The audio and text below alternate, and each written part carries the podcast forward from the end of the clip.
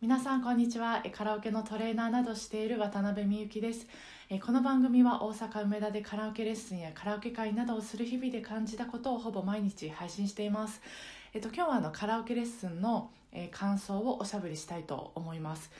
あの、まああるご利用者さんがスキマスイッチさんの曲を練習したいって言われてまあ歌われてたんです。で、まあ、今まであの歌われてた曲と、まあ、その方が選ばれてた曲と雰囲気がちょっと違うなと思ったのでなんでこの曲をこう選ばれたんですかってこう聞くと、まあ、自分はいつもこう重い声で歌ってしまうので、えー、軽い声もあの軽い声でも歌えるようになりたいなって練習したいなと思ってこの曲を決めましたって言われたんですよ。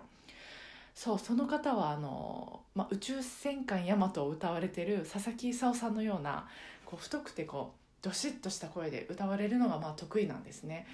そうなのでその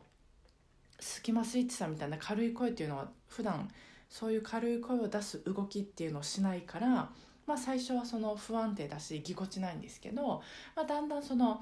まあ、軽い声で歌う動きに、まあ、体が慣れていっていました。で今日初めてあの、まあ、レッスンに来られた方がいらっしゃったんですけどカラオケ採点の項目についていろいろご質問されてたんです。なんかしゃくりって何ですかとかビブラートって何ですかっていう感じで。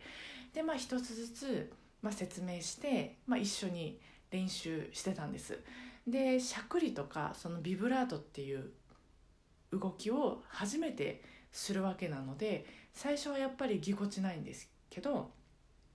まあ、そういう動きにだんだんこう体が慣れていってできるようになっていってました。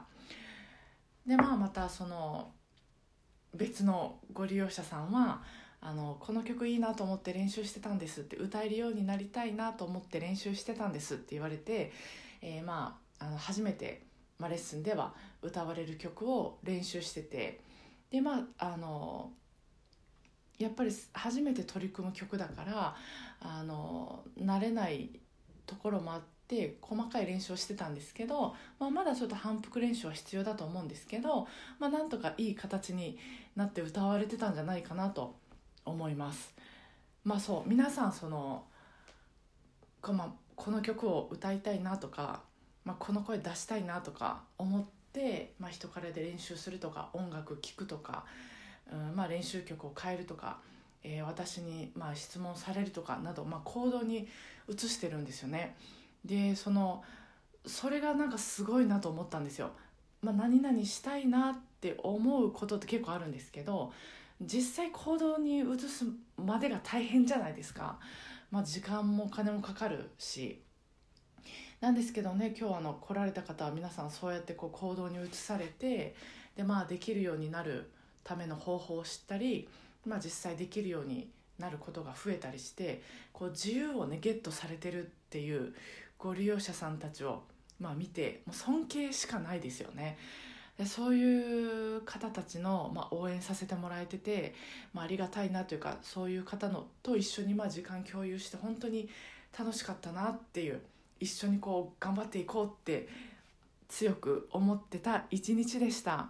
えー、それでは皆さん、えー、今週末もご機嫌なカラオケライフが過ごせますように今日もお疲れ様でした。